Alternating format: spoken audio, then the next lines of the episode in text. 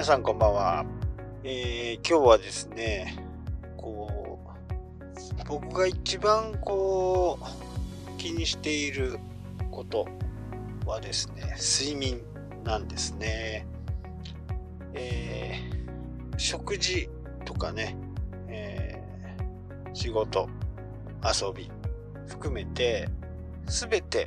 においてね、必要な部分っていうのは睡眠だといます。で、やっぱり人間、まあ人間だからっていうわけじゃないんでしょうけど、え、活動している部分、朝起きてね、えー、寝るまで。で、その時にやっぱり消費している、まあ体の、えー、充電がね、切れ、切れると大体眠くなったりすると。で、これを自然の摂理、まあ朝起きてね、朝太陽と、まあ、キャンプなんかやってると太陽と同時に起きて、で、太陽が沈む頃寝るみたいな。えー、キャンプをやってる人は多分わかると思うんですけど、朝はね、どうしたって目が覚めるんですね。周りが明るくなりますし。まあ、周りの音もね、聞こえてくるというのもありますけど、なので私自身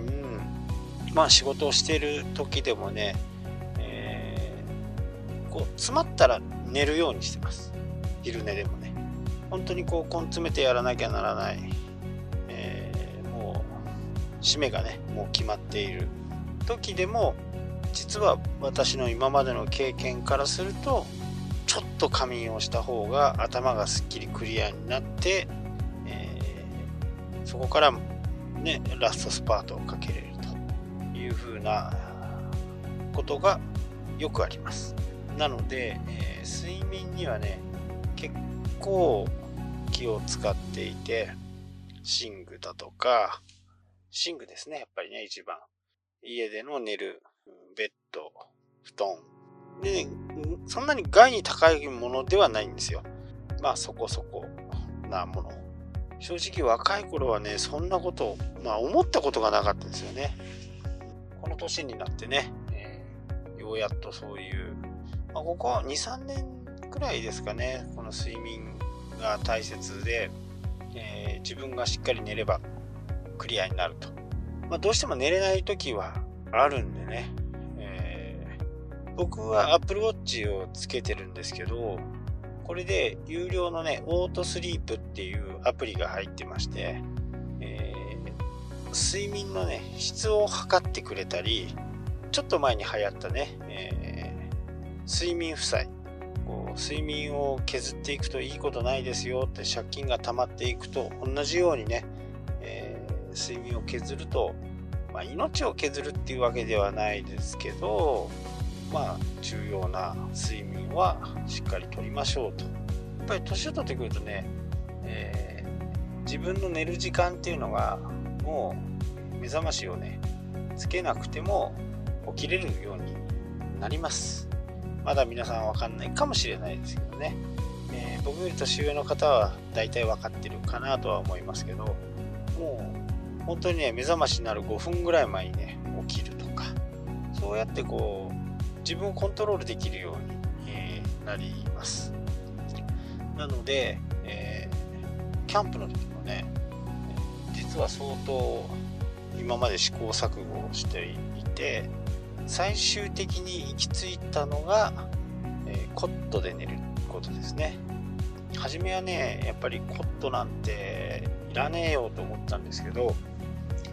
コットで寝るとね、本当によく寝れる。ちょっと音とかね、あのー、ミシミシはしたりするんですけど、まあ、壊れたりはしないんですが、こう布のね、布、まあ、単価みたいなやつのちょっと柔軟性があるやつの上に、えー、僕の場合はインフレーターマットってこう空気で膨らますやつ。あれを乗せて寝袋の中に入るみたいな感じですかね。まあ、ゴールデンウィーク中のキャンプの時はね、寒い日もありましたし、暑い日も、暖かい日もあったんですけど、まあ、比較的寒い日が多かったかな。で、なので、今回ね、冬場のキャンプだと、羽毛のね、えー、結構お高い寝袋なんですけどそれだとね全然寒くないんですよ。自分の体のから出るね熱をこう羽毛が吸収してくれてそれを、えー、保ってくれる。逆に、えー、ダウンの中にねいろんなものを着て寝る方が自分の熱が伝わらないので結構寒いんですよね。なので T シャツとかね短パンとか真冬でもねそんな感じで寝る方が、え、とっても睡眠が取れると。まあ前回もねダウンの話でダウンの話をした時にお話をしてるとは思うんですけどまあねやっぱり冬場のダウン羽毛はねもう欠かすことができないんですよね。で今回、まあ、本州を舐めてたというかもっとあったかいだろうっていう風なね、えー、気持ちで今回はね、えー、河川のやつを持ってきちゃったんですね。で思いのほか寒くて、えー、元少し周辺をね、えー、いろいろ回ってキャンプをしてたんですけど結構寒いんですよね。朝こう気温計がマイナス何度マイナス5度とか4度とか。この辺までね下がるんで、えー、これはテント内です。テント内テント内でね4度5度になると相当寒いですよね。で冬場こう雪中キャンプ行ってる時はマイナス10度とかねマイナス12度とかになるんですけどその時は羽毛だったんで全く寒くないんですよね。かえって暑いくらいで。まあ今回大失敗しましたね。いい経験しました。でその睡眠の部分に関してはね本当に気を使っていて、えー、寝るもの着るものまああの昔ちょっと流行ってて今もやってる人いると思うんですけどこうシルクで寝るとかね。あれあんまりね効果がなかったような気がしますね。やっぱり普通に短パンとかね、え T シャツで羽毛で寝るっていうのがね、もう今はもう定番かなとは思います。まあこれから夏場になってね、えー、北海道の方も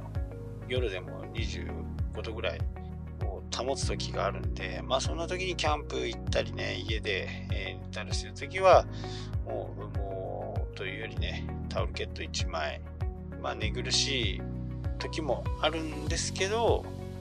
そこをね、いろんな形で。えー、クーラーはね、あんまり好きじゃないんですよね。なので、その常温、常温っていうのかな。常温で寝たいっていう、なんかこう、負荷がかかるような気がして、体にね、クーラーとか、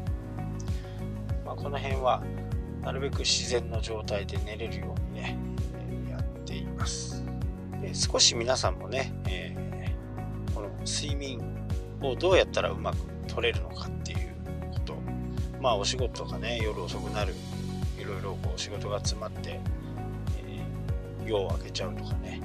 もあるとは思うんですけどその分ね、えー、しっかりどこかで睡眠負債をね、えー、借金から預金にしていくという形で、えー、今僕はちょうど預金がね8時間ぐらいあるのかな。まあ、仕事が忙しくなってくるとね大体これがマイナス45時間ぐらいまで。借金がマイナス45時間ぐらいになってくると、え少し早めに寝てもう早い時はね9時ぐらいに寝ちゃうんでで6時ぐらいまでねしっかり目覚めても寝るみたいな。そうすると本当頭がクリアになるんで是非ちょっと皆さんもね睡眠負債だけは良くないと思います、ね正直ね食べるものとか、えー、ものっていうのは僕はほとんど気にしないんでただ、えー、米大豆魚、えー、漬物。これがあればねもう全然。まあ大豆というとね豆腐や、えー、納豆。まあこれがあればね本当に、え、昔の人たちはねこれで、え、生活してましたしね。まあ、その分やっぱりこう寿命も短かったのかもしれないですけど、まあ、日本人のね、えー、体日本人の文化としてね漬物とかお味噌汁まあ大豆もね、お味噌汁も大豆ですから、ご飯と大豆を食べてりゃね、大したことないと。ね、食に対してはね、本当になんかこう、うん、って感じです。えー、美味しいものを食べたいっていうのはありますけど、え、それをね、え、突き詰めるようなことは今まであんまりないんですけどね。まあ、美味しい魚は食べてますし、ホッケだとかね、あの辺はもう全然もうお店で買うこともなくなりましたし、自分で釣ってね、冷蔵庫に入れとく。あ冷凍庫に入れとく。で、食べたくなったら食べる。で、もう鮭がね、なくなったんで、また8月ぐらいはね、鮭釣り頑張りたいなと思っています。まあ、栄養とね、えー、睡眠っていうのは、まあ、バランスよく取れればいいかなと思っています。でただね睡眠だけは皆さんちょっとしっかりね、えー、取ってほしいなと思います。はいというわけで今日はここまでになります。それではしてくれ